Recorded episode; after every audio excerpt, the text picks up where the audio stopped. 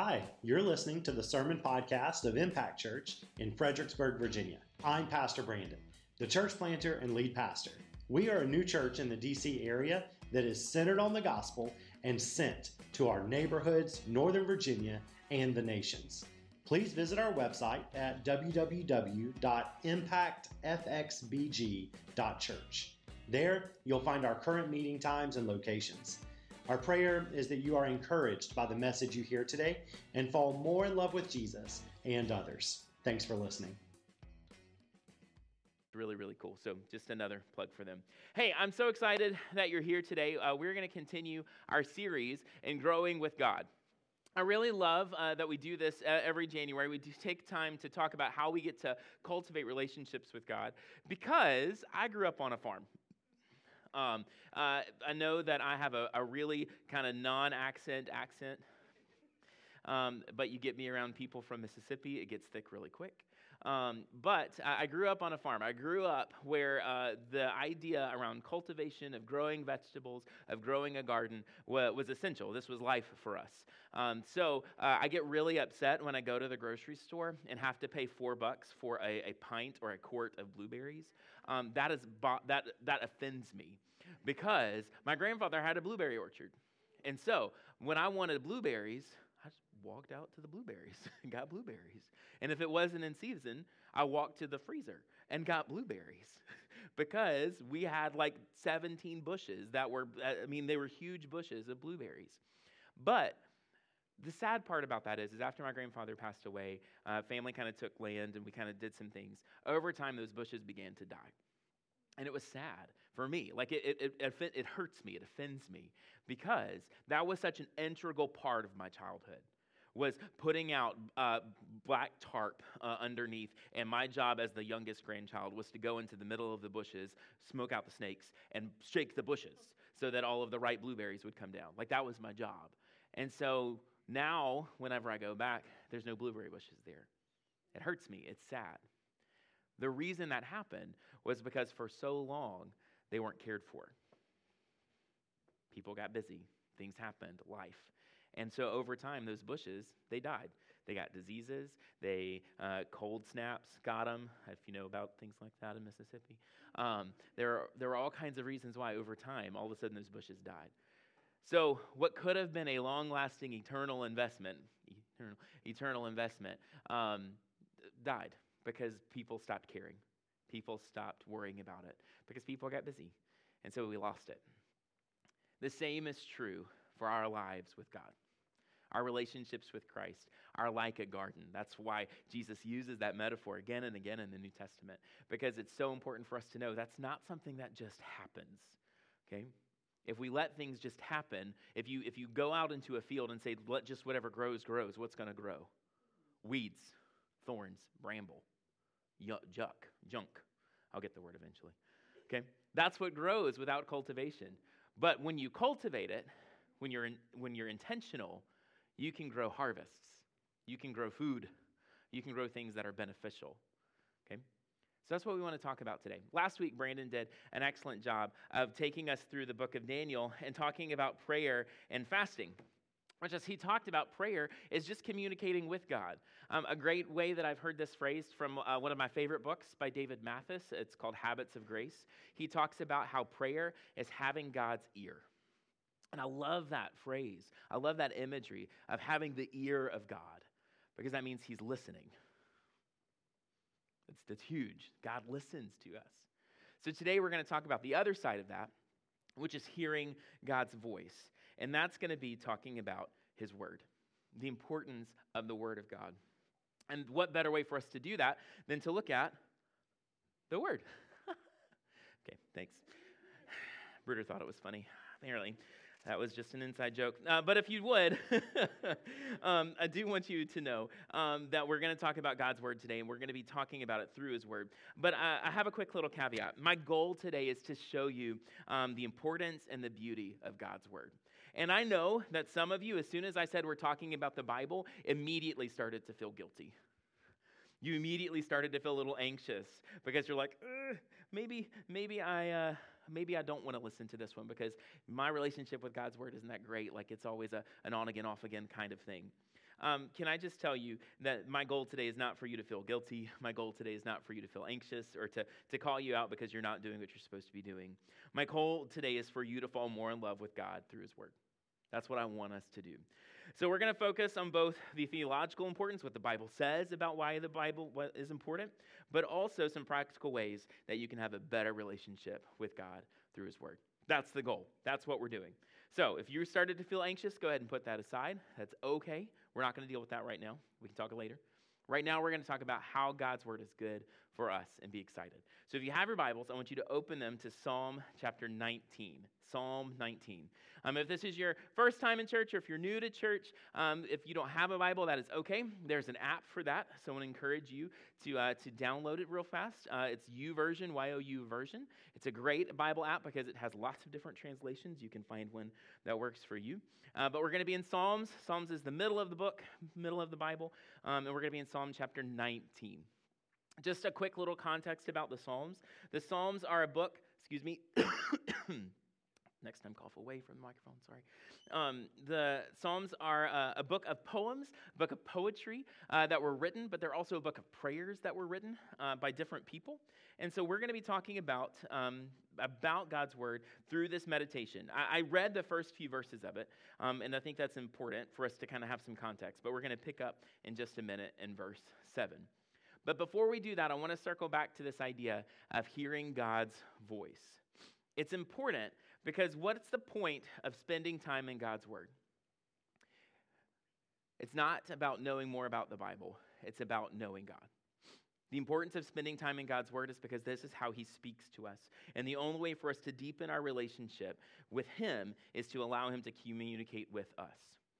We'll talk a little bit more about this in a minute, but think about this in your own personal relationships. If the only relationship you have with someone is them just talking to you, but you never get to talk to them, is that much of a relationship? No. If anything, it annoys you, okay? I, I, everybody has that friend, right? Where they just call you whenever they just want to talk. They talk to you for 30 minutes and, like, oh, I got to go, and then they hang up, okay? You got that friend or maybe that family member? If not, maybe it's you.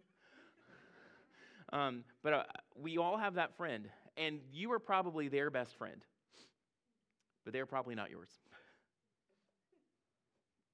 So, why would we do that to God? If all we do is pray, that's just us talking to Him. If we never spend time in His Word, He never gets to speak back. That's why it's important for us to do this today. So we're going to pick up in verse 7 of Psalm 119 because it's this beautiful meditation on God and on His Word and how He speaks to us. The first six verses I read at the beginning of our, our service today, and they're talking about how God shows us Himself in, cre- in creation. But in verse 7, um, King David, who's the author of this psalm, moves to talking about the word. So let's read it. Beginning in verse 7, it says, The law of the Lord is perfect, reviving the soul. The testimony of the Lord is sure, making wise the simple. The precepts of the Lord are right, rejoicing the heart. The commandment of the Lord is pure, enlightening the eyes. The fear of the Lord is clean, enduring forever. The rules of the Lord are true and righteous altogether. More to be desired are they than gold, even much fine gold, sweeter also than honey and drippings of the honeycomb. Moreover, by them is your servant warned. In keeping them, there is great reward. We'll stop right there. much better. Um, this is such a beautiful set of verses, right? These are beautiful because they show us very clearly about God's Word. It's this meditation on what God's Word is and, and how it works and what it does. And so I want to answer a couple of questions for you today, um, starting with what is the Word? So if you're taking notes today, and I encourage you to do that, uh, write this down. What is the Word? Um, if you don't have a notebook, you can always use the response card. There's a note section there, and so that's a, a great place to do that. But our first question we want to answer today is what is the Word? And King David, as he's talking about this, as he's talking about the Bible, does a great job of, of walking this through.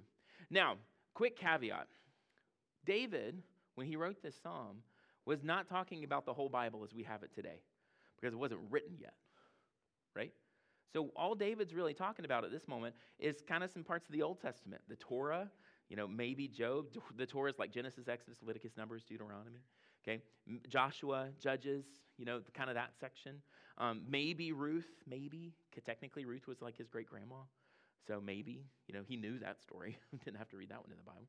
Um, but he's writing the Psalms. So, all of the Proverbs, all of the other prophets in the Old Testament, all of the New Testament hasn't been written yet. So, David's just talking about that little section. So, keep that in mind because how much more so is this true for us now that we have a, a fuller picture of how God reveals himself to us? So, we're going to talk about what David saw in God's Word. The first one is he says that God's Word is perfect. So, you're, you're right there now. God's Word is perfect. That's a really important word because perfect in, in, biblical language means complete. So, what this tells us is that in God's word, God has given us a complete picture of himself. This is a theme picked up by the apostle Peter in his uh, second uh, in his second letter to the church, Second Peter. He says that the Bible, in the Bible, God gives us everything we need that pertains to life and godliness. That's huge. Everything that we need is found right here for all of life and godliness. Now, does that mean that the Bible contains all of the knowledge of all of the world? No. Okay. We have Wikipedia for that, right? Um, but uh, no, it, it, doesn't necessarily have all of the knowledge. Like, I, I'm not going to pull this out as an engineering textbook, all right? But what I am going to pull this out for is that it contains all that I need for life and godliness. It is complete, and it helps me understand completely who God is and what He's done. That, that's its purpose. That's what it does. It is perfect in that. The second thing that we see is God's word is sure. It's sure. I love that word sure because we kind of use it differently today in, in colloquialisms. We, we use it differently in we we talk. So, like, my wife will say, Hey, do you want to go do this? Sure. Why not? Right? Okay. For those of you that are keeping track in interpersonal communication, that's like I don't really care. But I mean, if you want to, sure. Okay? So, that's not what this means. Um, what this means when it says God's word is sure, it means it is certain. Okay? God's word is reliable, it is certain. It means that it is always trustworthy, it is firm, it is sure. Okay? It's like the song, uh, one of my favorite worship songs is Firm Foundation. It's a great song, uh, probably because I just like to belt to it, but it's a great song. But we could change that word firm to sure. It wouldn't have the same, you know, flow. God is a sure foundation. Would have the same thing, but it is the same idea. It is sure, it is firm, it is reliable. Next thing that, that David shows us is that God's word is right. Woo! God's word is right. Now, that doesn't mean God's word is like right hand right, but God's word is right, meaning that it is right morally. It, it's going to tell us what is right, what is good to do. Um, it's right practically. It's going to give us good ideas of how to live and what to do. And it is right universally. Another way to think of this, if you're a, kind of a carpenter or construction worker, think of the Bible as the plumb line of our lives. You know what a plumb line is? That's where you would put a weight on the bottom of a piece of string and let it go. And so that's how you see how things are straight. That's before they invented those really cool, like laser things to see level things. You know, kids these days, they don't know how things used to be done. But um, the Bible is the plumb line of our life. By it, it is the measure for how we know if we are walking with Christ. It is the measure for what is right and what is good. There's nothing else that can connect us to that. The next thing that, that David says is that the Word of God is pure. Mm, it's pure. Um, that word pure um, is, means uh, because God is pure. We just sang a song, God is holy. God is pure, God is holy. Um, so also is His Word. His Word is holy. We don't have to worry about the Bible leading us to sin. If we do what the Bible says, it's not going to lead us to sin. Um, sin, just church word, that or biblical word, that means missing the mark. It means disobedience. It's not doing what God's called us to do. If we read the Bible, it's not going to lead us to that. Okay? Reading the Bible leads us to right relationship with God, not sin. It's pure and it leads us to purity. So when when we read it, it, it doesn't lead us to a, dis, a disrupted relationship with God. The next thing that he says is that the God's word is clean. It's clean. So uh, the word, in the sense of being clean, means it never fades. It is always clear. It never diminishes. It both is clean and cleans us. It's through the Bible that God makes us clean because it points us to Himself. When you think about it that way, it's this idea that when we read God's Word, there are times where it's going to point out things in our life that aren't clean, which is why in other verses, Paul, uh, David says in Psalm 51 to cleanse me with hyssop. Okay, hyssop was like this this um, reed that would excrete like basically a, a, cleaning agent. So be thankful you get to go to the store and buy soap instead of chopping a reed and squeezing it out. Right, it's good. Um, but the Bible is like that, right? It cleanses us. It brings soap to our lives to show us the places that need to be clean. So it is clean. It helps us to clean. And he finishes this up by saying that God's word is true. It's true and righteous altogether. So that's kind of his summary of this little meditation. There is nothing false, there's nothing unrighteous about God's word. It is good, it's true, it's righteous. But he continues the thought just a little bit by talking to us about how we should desire it. And so I want to phrase this that God's word is precious. It's precious. When we talk about things that are precious, we talk about things that have great value. And so David brings up two images to help us to see that. The first one is material wealth. He says, um, More to be desired are they than gold, even much fine gold. And that's important for us to know contextually because David was a king. Okay? If anybody knows about gold, it's the leader of a country. Um, it's important for us to know that because that's this is what David dealt with. I mean, he he he saw gold, he saw really fine things, he knew what this looked like. But he's saying, above all of that stuff that I get as king, this is much more to be desired. Why is it that way? Because money doesn't buy us a relationship with God. Money doesn't save us. Money doesn't last longer than our lives. But God's word and a relationship with God, well, that lasts through eternity. And that's much more desirable. That's much more uh, good for us. And it's something that we should long for. And then he says, it's sweeter than honey and drippings of the honeycomb. Okay, how many of you like honey? Okay, it's good, right? Okay, one of the things that um, uh, we do at our house is uh, we have what we call a Mexican Mondays, where we do different types of Mexican foods because I think Taco Tuesdays is just too limiting. Okay? We need more. So we have fajitas, we have enchiladas, we have chimichangas, we do different things. Um, but one of the things that we typically only do when we have guests over to our house on Mondays is Britta looks at me and she'll say, Are you going to make sopapillas? Okay. You ever had a sopapilla? Okay. It's basically just a deep fried tortilla, which, I mean, where are we going wrong, right? Um, so a deep fried tortilla. But you, you toss it in cinnamon and sugar, but the, what makes it good is you drizzle honey on it. Okay? Because cinnamon and sugar, sure. I mean, yeah, great. That's that's great. But honey, whoo. Okay? That's where we do it. Now some people get a little fancy. They're like chocolate syrup and whipped cream. We don't need all that. All you need is honey and cinnamon and sugar, right? What makes it so good is because the honey's on it. Okay? In, in the Old Testament, in times before you could go to the store and buy 15 types of sugar, um, honey was the way that you sweetened things. Okay? And so it was meant to bring a sweetness to life. That's what he's saying. God's word brings a sweetness to your life. It provides us with a sweetness and a joy that only comes by experiencing God through his word. That's it. So when we talk about what God's word is, David lays out a lot of different things for us about what God's word is. Okay?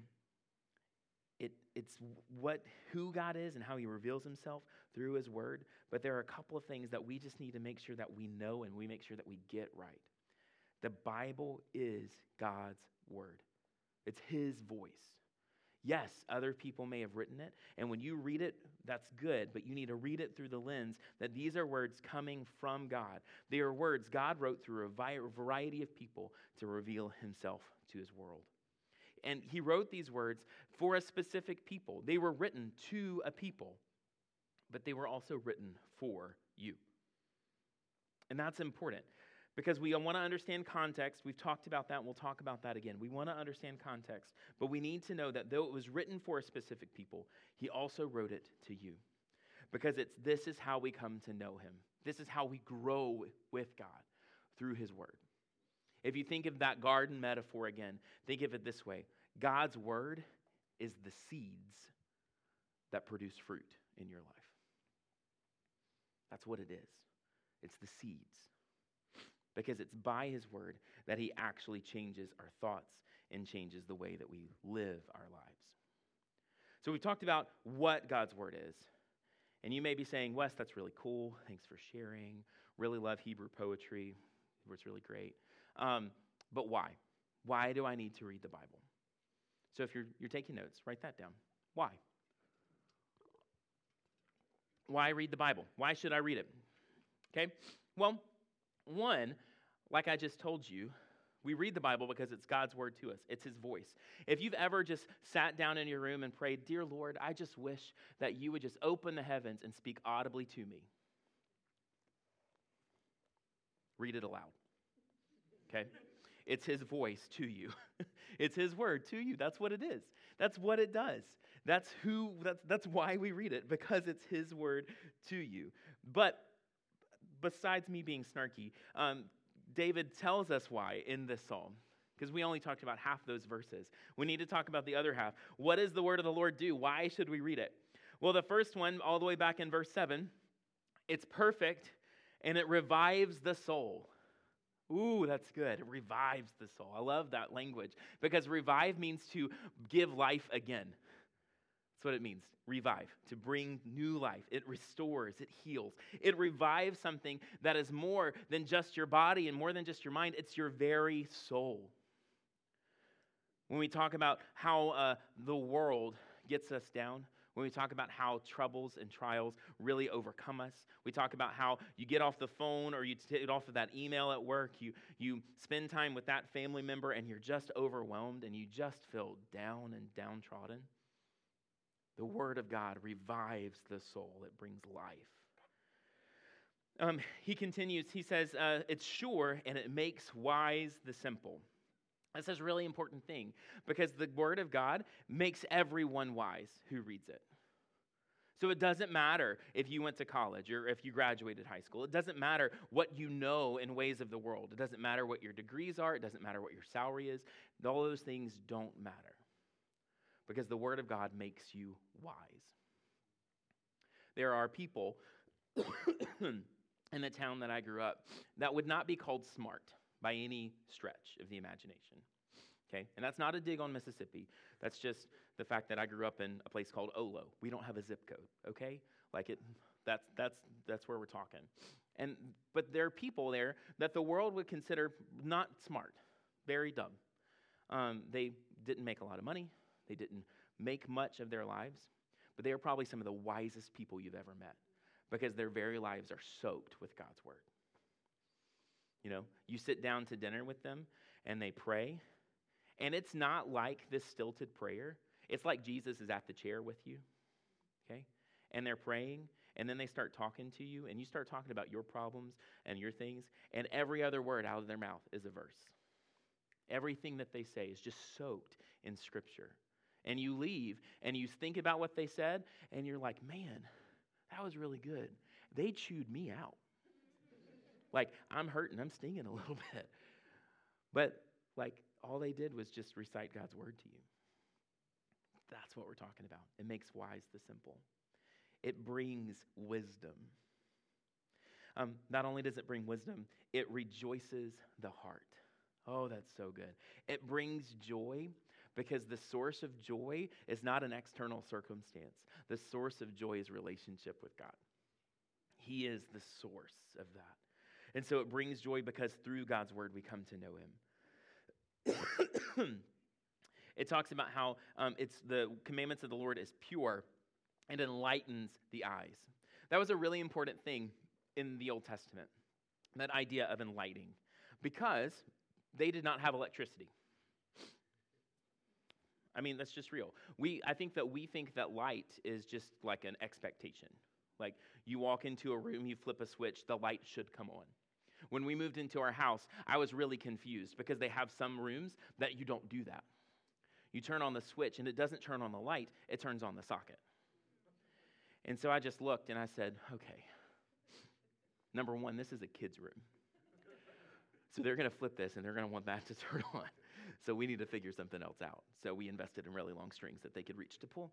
But it's really important though, because also whenever we leave the house, I look down the hall and there's lights everywhere. I'm like, because they flipped the switch, and that's not how you turn the lights off. So I got to go back and things. Light is important, okay? But when you live in a world that's dark, there is no source of light. When we live in a world that is filled with darkness, there is no source of light. So, what does God's word do? It enlightens the eyes, it gives light by which you can see. Because if everybody's groping around in the dark, okay, if everybody's groping around in the dark, people are going to get hurt. But when we have light by which to see, you can find your way. Not only does it bring confidence in that, not only does it bring light to see by, it brings comfort. It's a comfort to be able to have light. I noticed this the other night. I was, um, I had walked into a dark room uh, because it's nighttime, kids are sleeping, we don't mess with things. You know what I'm saying? Um, but I needed to go get something out of the room. But going into the room, like I didn't know what I was doing. Right? I'm like, you, have you ever done that thing where you close your eyes and just try to feel with your feet? Do you know what I'm talking about? Like your feet just barely lift up, and you're like doing this number, and you're like, you got your hands down here so you don't trip into anything. Just me. All right? You know what I'm talking about? So doing that thing, lights behind me, uh, and I'm, I'm I make a better door than a window, so there's not a light coming through me. You know what I'm saying? So but I, I finally find what I'm looking for. I think it was a clothes basket. And I turn around, and all of a sudden, I'm facing the light, and I could see my way out perfectly. Boom, can make it wow. Didn't have to sit here and feel around. I could make it because my eyes were enlightened by the light that I could see. That's what God's word does to us. He also continues, and he says that it endures forever. It never fails, it never ends. There are going to be lots of things that we think are eternal that will go away. There are relationships in our life that we think will last forever, and they won't. There are material possessions that we think, I will always have this, and you won't. We live in a world where things fall apart. God's word is not one of them, it will always endure. And then, after we get through where he talks about it being precious, we get to verse 11. And he says this thing that I think is really interesting. Moreover, by them, by the word, is your servant warned. In keeping them is great reward. What are we warned about? Well, the Bible is full of examples of what it looks like to live a life without God. That's what it is. It's full of examples of, of fallen people that are still used by God. God uses them, and God does amazing things. But they are not people that are without sin. You know, this is why when we read the Old Testament, we could never turn that into a real TV miniseries because it would be rated mature. There are things in the Old Testament that are just, they boggle the eyes a little bit, you know? Go read the book of Judges. Now, it's really cool when you're a teenage boy and you're like, that's awesome. That's really cool that he did that. But not something that we could turn into a TV show and show kids on Sunday mornings. You know what I'm saying? It's not something that's going to happen. But what it shows us is that this is what life looks like when you are without me. And that starts in the third chapter. Okay? This is what life looks like. But we need to remember that it also includes the New Testament, which it shows us who Jesus is. And it shows us what life could look like if we were living in God's kingdom with Christ. And it shows us, yeah, what it looks like when you don't do that either. but more importantly, it gives us a, a, fuller picture. And it warns us of what rejection of God looks like, what rejection of Jesus ends in. It warns us of the dangers of sin. It warns us of what life is like. But we need it. We need the warnings because that's the boundary lines that help us know where to go. I don't want to go that way. I don't want to go that way. I need to go here. That's what it means by it gives us warning. And he finishes that, that up by saying, Moreover, by it is your servant, uh, moreover, by it, and keeping them, there is great reward. There is reward by living according to God's word. Because you see, the important thing for us to know is God's word as how we expose ourselves to the light of his spirit. We listen to his voice and we learn to grow. So, not only is God's word the seeds that produce fruit, it's the water by which it grows, it's the sunlight by which it builds. If you think you're going to get that from some Instagram post or TikTok video by a Christian influencer, it's not going to happen. It's not going to do that. Somebody else's words or thoughts or deconstructions can't actually change your life. Your counselor, your therapist, even your pastor cannot do that. The only thing that has the power to speak God's voice to your soul in such a way that it brings about change is His Word. So stop seeking His voice where it's not found. Seek it where the only place it can be in His Word. It's important for us to know that because right now we live in a world that is flooded and inundated with lots of people who say, This is what God's Word says. And if you aren't actually listening to that and checking it with His Word, well, the Bible calls that lots of things. but boiling it down, when we do that, the Bible says it's like being tossed to and fro on waves by every wind of doctrine. We can't do that. We can't live that way. Okay? I've never been sailing. It's one of the things, it's on my bucket list. I want to go on a sailboat. Be cool, right? Okay? Maybe because I, I read too many, I see you. Uh, maybe I read too many like pirate adventure books as a kid, but like the ideas of like hanging off the rigging by a, a rope like appeals to me in some way. Um, but, but, I'm not going sailing without somebody who knows what they're doing.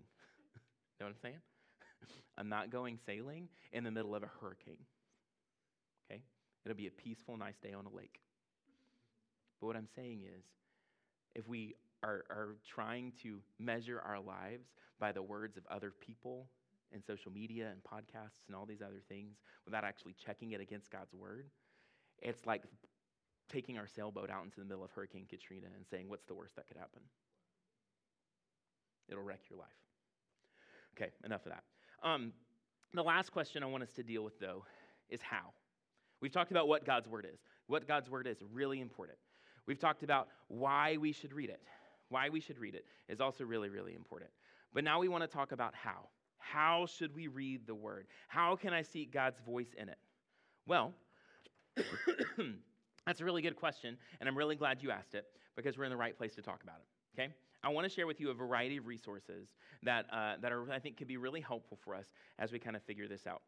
The first thing that I want you to do, and I want to free you of this, is that nowhere in all of Scripture does it say to be a good follower of Jesus, you have to read through the whole thing in a year.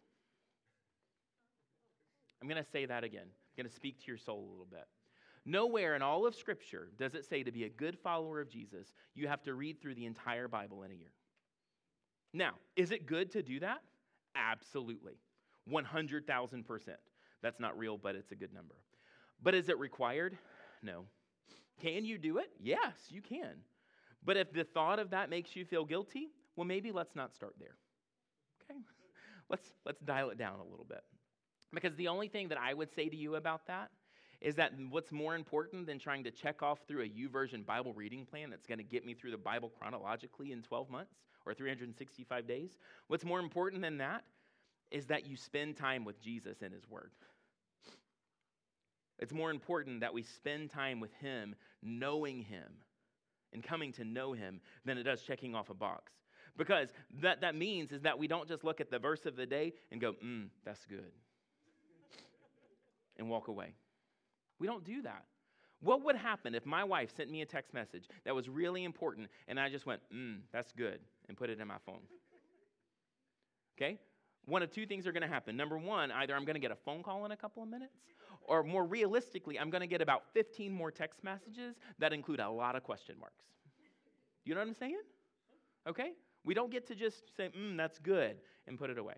If we all of a sudden got an emergency broadcast and our phones started blaring and the TVs got controlled and all kinds of things, we wouldn't just look at that and go, hmm, that's good. No, you wouldn't do that because you're, you're going to look at it. It's disrupted what your life is like. It's disrupted your day. It came in and said, hey, pay attention. That's what spending time in God's Word is like. Spending time in God's Word is not just another thing for you to go, mm, that's good. It looks like taking His word, inviting it to speak into your life, and then saying, Oh man, what do I need to do because of that? Because I got to do what it says now. So let's go over some practical ways of how we can read God's word. They're really, really easy. I think we can do them. Number one, probably the hardest one pick a time. Pick a time. Okay, this is really, really practical. Pick a time.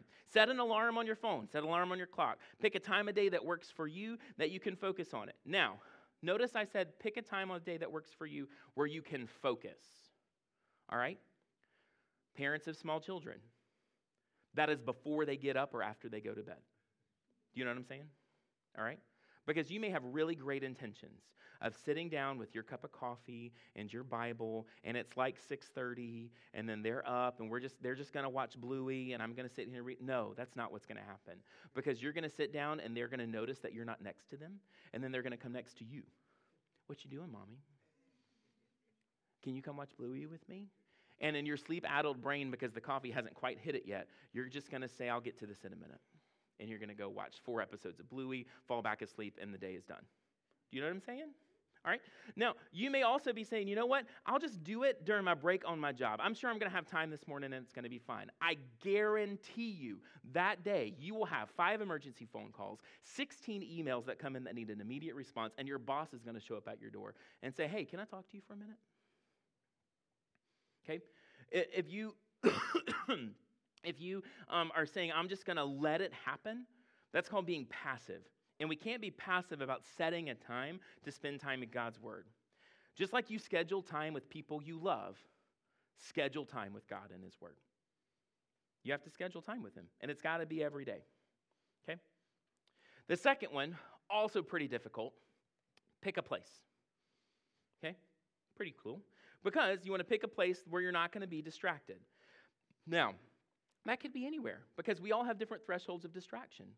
Some of us have such selective hearing that we can be in the middle of the busy intersection by, by 1 and 95 and stand in the middle of the road and not know where we are, which is great for you. I'm glad and proud for you that you can do that. I'm not one of those people because I'm easily distracted by noise. I'm easily distracted. So, you need to find a way where you can move and be in a place where you're not going to be distracted. Why? And this is really important. Why am I saying this? Be in a place, pick a time where you're not going to be distracted. Because if you sat down to have a conversation with a person that you love and it was really important to you, and the entire time you were trying to spend time with them, you were responding to text messages, answering emails, talking to other people, watching a TV show, are you communicating that you actually love that person? Are you communicating that they're important? Thank you, Jesse. No. No, you're not. Because I don't know about you, but when I sit down to coffee with somebody and the first thing they do is pick out their phone and start scrolling, I just paid for a really expensive cup of coffee. I can go do this in my car. Okay? I'm here to spend time.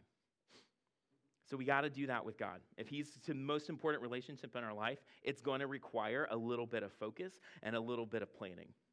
That means going into do not disturb mode on our phones so it's not taken away.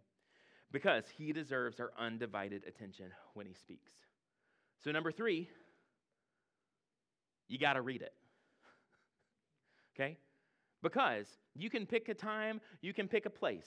You can have your, your Bible out, you can have your journal out, you can have your cup of coffee. It is Instagram worthy, all right?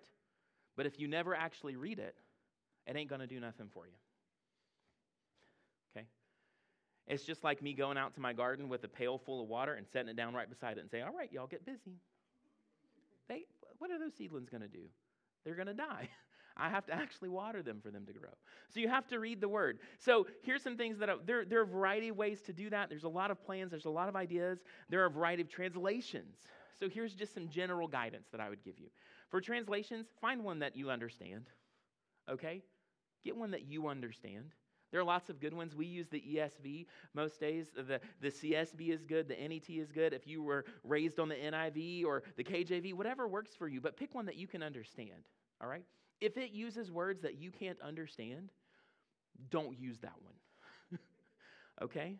I love the King James. I, like I said, Olo, Mississippi, no zip code. Okay? We read the King James. All right? And it was a big deal when we moved to NIV. It was a big deal. All right? So I get it. I understand. There's a love there. I will always say John 3:16 in the King James version. Okay, it's like engraved on my heart in that way. I get it. But find a translation of God's word that you understand. If you need help with that, ask me. Ask Pastor Brandon, ask your community group leader. We're going to be happy to point you in a direction that works for you. But pick one you can understand because you want to read it. Okay? And I think that's one of the reasons why some people resist the idea of reading God's word because they're just like, I don't get it. I don't understand it. Well, that might be because of the translation you picked. Pick a different one. but when it comes to reading, um, this is how I teach people to read it. It's really simple. It's a really simple way to read God's word. Pick it up and pick a book and read it. Okay? Because the Bible has, I think it's 64, 64, 66. I always do that wrong. Math's not my strong suit. All right, there's 66 books in it. Pick one and read it. Now, some general guidance here. Um, uh, don't just do the verse of the day and move on. Okay? You want to read the whole book because we want to get the whole message, right? We want to get the whole idea of what this book says. But if you're starting off today, can I just recommend something to you? Don't start with the Old Testament. Okay? Every single Bible reading plan out there where you're like, I'm going to read my Bible, you start in Genesis which is fun. Creation, fall of man, Noah's ark, Abraham, Isaac, Jacob, Joseph, really great. Then we get to Exodus, action packed. We've got the plagues, we've got the, the people in Egypt, we've got they go out into the wilderness. There's the golden calf bit, which is super fun. There's all kinds of things that happen. God's doing amazing things. Then you get to Numbers okay? Which is really good book. There's really good stuff in there. But for about 15 chapters, you're reading so and so begat so and so and so and so begat so and so and so and so was the son of so and so, which is really really good information. But if you're starting out, that may not be what's best for you. Let me encourage you instead to rather than starting with the Old Testament, let's start with the new. read a gospel. Read Mark, read John, because they tell you the story of Jesus. And if you're starting out with a relationship with Jesus through reading God's word, spend some time getting to know who Jesus was through his gospels. Um, and then,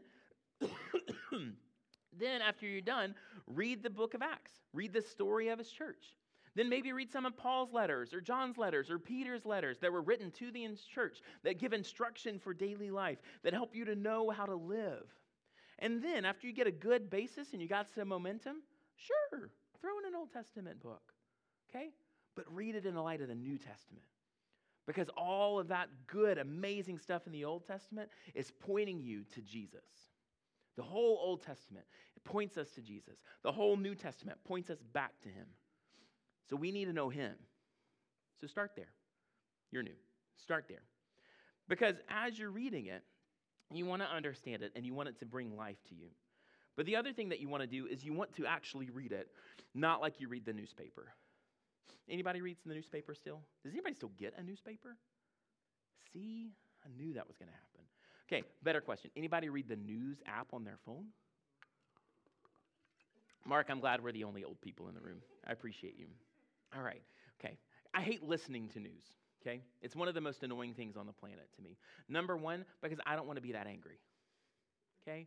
I'm just, I just, mm, I get angry all by myself. I don't need the news to help me, all right? I don't want to be that angry. And number two, because I don't know what they're saying. Because nine times out of ten, they've got four people up there and they're, rah, rah, rah. what are you saying? I don't have time for that. So I read news headlines and articles. So here's what happens. I pull up Apple News on my phone. I scroll, like, scroll. I look for the ones that don't have the little Apple plus sign because I can read those. I can't read the ones with the plus sign because I ain't paying for it. And I just scroll and I find one like, okay, that's interesting. I'll click it. I'll read a paragraph and a half of it or so, skim through it, close it up. I turn to Britter. Britter, did you know? And I start talking like I know all the things that I just read, and I'm an expert in this particular field. Okay? You know what I'm saying? Is it just me? I'm fine. I'll be over here by myself. I'm comfortable. But I'm just saying, we don't read God's word that way. Okay? You don't pull it out, read the first couple of verses of John 1, turn to the person sitting next to you. Did you know that Jesus was the light of the world? Okay? Now you can, and that's really cool. But maybe let's spend a little more time with it.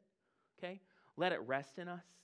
Spend some time getting to know the word instead of acting like we know all about it by reading a verse or two. Because we need to know what it says, because by knowing it, we actually get to know Him. So we can do that a variety of ways. there are lots of really great tools out there. The one that I like is the seven arrows. So I'm going to put up here. It's seven questions to ask. Now, if seven's a little overwhelming to you, that's okay. Maybe just pick one. Pick one today, and tomorrow I'll pick another one. And the next day I'll pick another one. That's okay. But I have these seven questions because they help us actually get to what the word is saying. So we're going to talk about them. The first one what does this passage say? Notice it doesn't say, What does this passage say to you? Don't matter what it says to you. Okay? What matters what it says. What does it say? Okay, what do the words actually say? It's really funny because I'm an English teacher at heart, right? That's where I, grew up. It's my life. That was my first career. So I'm sitting here and I'm talking to a classroom of students. What does this say? Well, I think it says that so and so was about to do so and so. And I'm like, where, where does it say that? Okay? They're just, you're just making stuff up. It doesn't matter what it says to you. It matters what it says. What do the words actually say? If you don't know what they say, get a dictionary so that you can know what the words say. It's important. Because if this is God's voice to you, if this is His very word to you, and you don't know what it says, then you don't know what he's saying to you. So you got to start there. Second thing, this one's a little bit harder. What does this passage mean, not to you, to its original audience? Because, like I said, the Bible was written for a specific people in a specific time that lived with specific circumstances. And that's important to know. We call that context. Brandon likes to say there are three important things about reading God's word. The first one's context, the second one's really, really important. It's context. And the third one's also really important. It's context. Okay, that's what this question is about. Now, I don't know about you. You may be a biblical times scholar. And if you are, please let me know. I have lots of questions. All right? But there are lots of resources available for you to help with that. If you want to know what they are, come talk to me. I'm happy to share with you the ones that I use because they help us understand the context. The third one, getting back to this, what does this passage tell you about God? What do we learn about God? Because this is His word. He's revealing Himself to you. What do you know about God? The fourth one, what does this tell us about other people? Because it's written to you, but it also tells us about other people. Okay? Most of the time, it tells us that other people are bad news. but it tells us about other people. How does it tell us, uh, what does it demand of me? What am, I, what am I called to obey because of this passage? What is it, how does it change the way I relate to people? There's a really easy answer to that one. It's called love them. But how does it tell us how to relate to them? And then finally, how does this passage prompt me to pray? And that's a really good question to ask. Mean, I'm going to say if, if you only have time for one question, ask that one. Because just like in a conversation, you listen to what they have to say before you respond. We should let God speak to us so that we know how we should respond. How does this passage prompt me to pray? Was it, was it asking me? How does this lead me closer to a relationship with God? What do I need to bring to Him? So, this is a, a really great tool. There are lots of others. There are some that are shorter, there's some that are longer, some that are more in depth. But if you're just getting started, this is a great way to do it because we don't want to read the Bible like it's a news article. We want to read the Bible in such a way that it draws us deeper into relationship with Christ. So we got to think about it. We got to study it. We got to dwell on it. All right. So, how do you read the Bible? You pick a time, you pick a place, you got to read it. And step four is probably the hardest one of them all. You got to do what it says. I, I'm saying, I'm saying, you just do what it says. Now, that sounds really easy until you get to the verses about things like love your enemies, pray for those who hurt you. And then the Lord brings that up when you're face to face with that person who's just got you all up in your feels. And the one thing that you want to do is take your earrings off and slack them across the face. Okay? Okay. I don't wear earrings, but I know what that feels like. You, hmm, let, me, let me get started here. All right? But then you have God's word, and it says, Love your enemies. Pray for those who hurt you. I don't want to. And then he sends there and he looks at you and he says, But you're going to. And you say, Yes, sir. And you pray. So you have to do what it says, all right? Because that's the thing. If it's God's word, if it's his very voice to us, then we do what it says. We don't act like children. Because If you are a parent of a child of any age, you know what it looks like to look at them and say, hey, buddy, or hey, sweet pea, can you go do X? No. All right. We don't do that because does that actually produce love and relationship with you? No. What does that produce? Discipline. That produces consequences. So, we do what it says because we want to draw closer to the Lord. We look at it, we read it in context, but it does demand something of us. It could be prayer, it could be repentance, it could be worship, it could be obedience. Whatever it demands, we need to do it. That's another reason why I say start with the New Testament because there are some demands in the Old Testament that no longer apply. All right? Because if you call me and start talking to me about goats and lambs and doves, I'm going to give you Brandon's phone number and say, go talk to him, and then come back to me. Okay? That was a joke. But we want to do what it says because Jesus gives us things to do. So, we've talked about what God's word is. We've talked about why we should read it. We've talked about how we should read it. But can I, can I just talk to you for a second? God's word is exactly that it's his word, it's his voice, and it echoes down through the ages to us. And it's relevant today because it speaks to life as it is now. There is not a day that goes by that I don't read God's word that I don't find something that applies to me today. Okay? And I could have read it yesterday and I read the same verse today, and there's something new that speaks to me today. And it's necessary for growing with God. It's necessary. You have to have it. Without it, you're not going to get very far. Last week, we talked about Daniel and his friends and all of the things that they did. And Pastor Brandon said something that's really important. We don't compare ourselves to somebody else's day 100 when we're on day one. We don't do that, okay? That's not helpful. If anything, that's more shame inducing, that's more frustrating. So, can I, can I just encourage you? Don't be discouraged by your not knowing of the Bible, okay? Don't let not knowing the Bible stop you from getting to know the Bible, okay? Because the only way to get to know the Bible is to read it, okay? You can listen to all of these podcasts. You can listen to sermons. You can watch Instagram reels and TikTok videos. You can do all of those things. And that's great. Fantastic.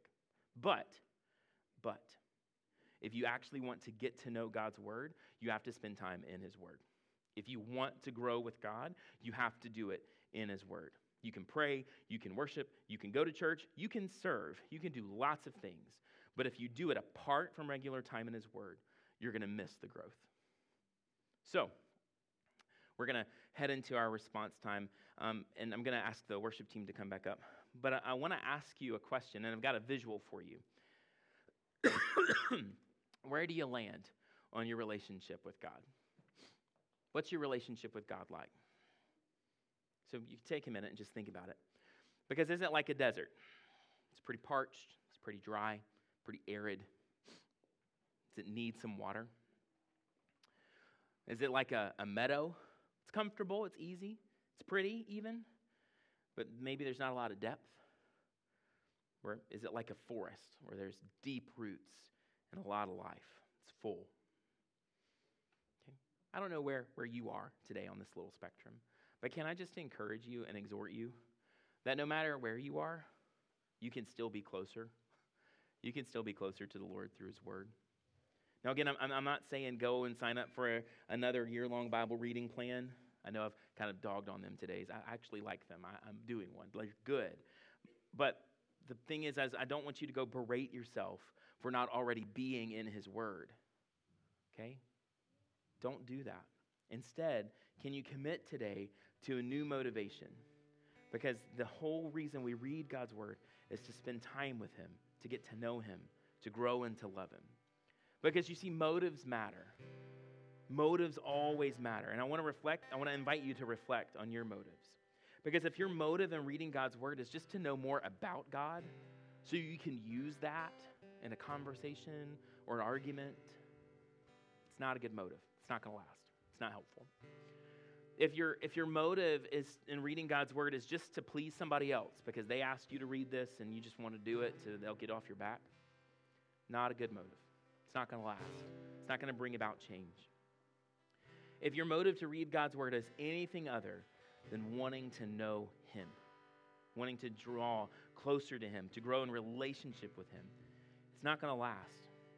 But if you come to the Word with the motive and desire to see God, to draw near to Him, to fall more and more in love with Him, that one lasts. Because that's a motive that will keep you coming back again and again and again.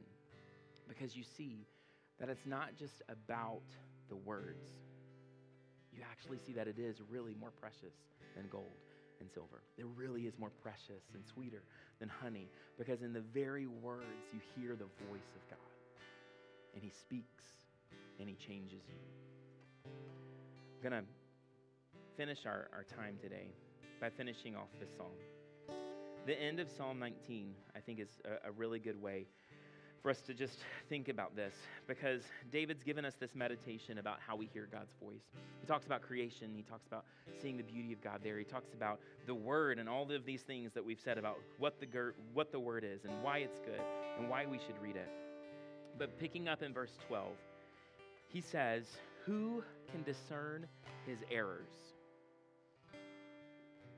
Who can know when they're in the wrong? And then he follows that up Declare me innocent from hidden faults. So David switched into prayer. He's done this meditation on creation, he's done this meditation on his word, and now he's praying. Who can discern his errors? Declare me innocent from hidden faults. Keep back your servant also from presumptuous sins. Let them not have dominion over me. Then I shall be blameless and innocent of great transgression. His reflection on the word leads him to repentance in his life. And then we get verse 14. And if you're wanting to memorize a verse this year, if you're wanting to have something kind of to hold on to, here's one for you. Let the words of my mouth and the meditation of my heart be acceptable in your sight, O Lord, my rock and my redeemer. And that word Lord there, it's all in caps because it's Yahweh. It's the relationship, it's the covenant name of God that he gives to Israel. And so David ends this meditation on the word by asking God to let the words of his mouth and the meditation of his heart be acceptable in God's sight. One way that we can do that is by filling it with the word. This is a prayer about how spending time in God's word draws us nearer to repentance and holiness, and it should be our prayer today. Because the only way that happens, the only way that we start to have words and meditations that are acceptable in God's sight is when we are drawn near to God through His Word. So, our, our response time today, our, our, our question before you is really easy. Or I say easy, it's simple, maybe not easy. But are you ready to commit to actually growing with God in His Word? Are you ready to do that? Because here's the beautiful thing YouVersion reading plans aside, every day is a new day. Okay? Every day. You get to choose every day do I draw closer to the Lord today in His Word, or do I not? So, what if you missed yesterday?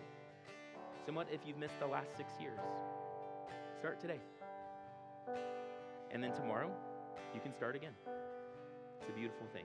So, I'm going to lead us in prayer. And I want you to think about what God's asking you to do, how you can respond to your relationship with His Word. So, let's pray. Hi, Pastor Brandon here. Thanks again for listening to our Impact Church Sermon Podcast. If God has spoken to you today or you have a prayer request you'd like to share, please email us at hello at impactfxbg.church. If you're local to the Fredericksburg area, we would love to see you for worship in person. But if not, please let us know if we can help you find a gospel centered church right where you're at. Feel free to connect with us on Facebook or Instagram and on our website, www.impactfxbg.church. Until next time, keep living the dream.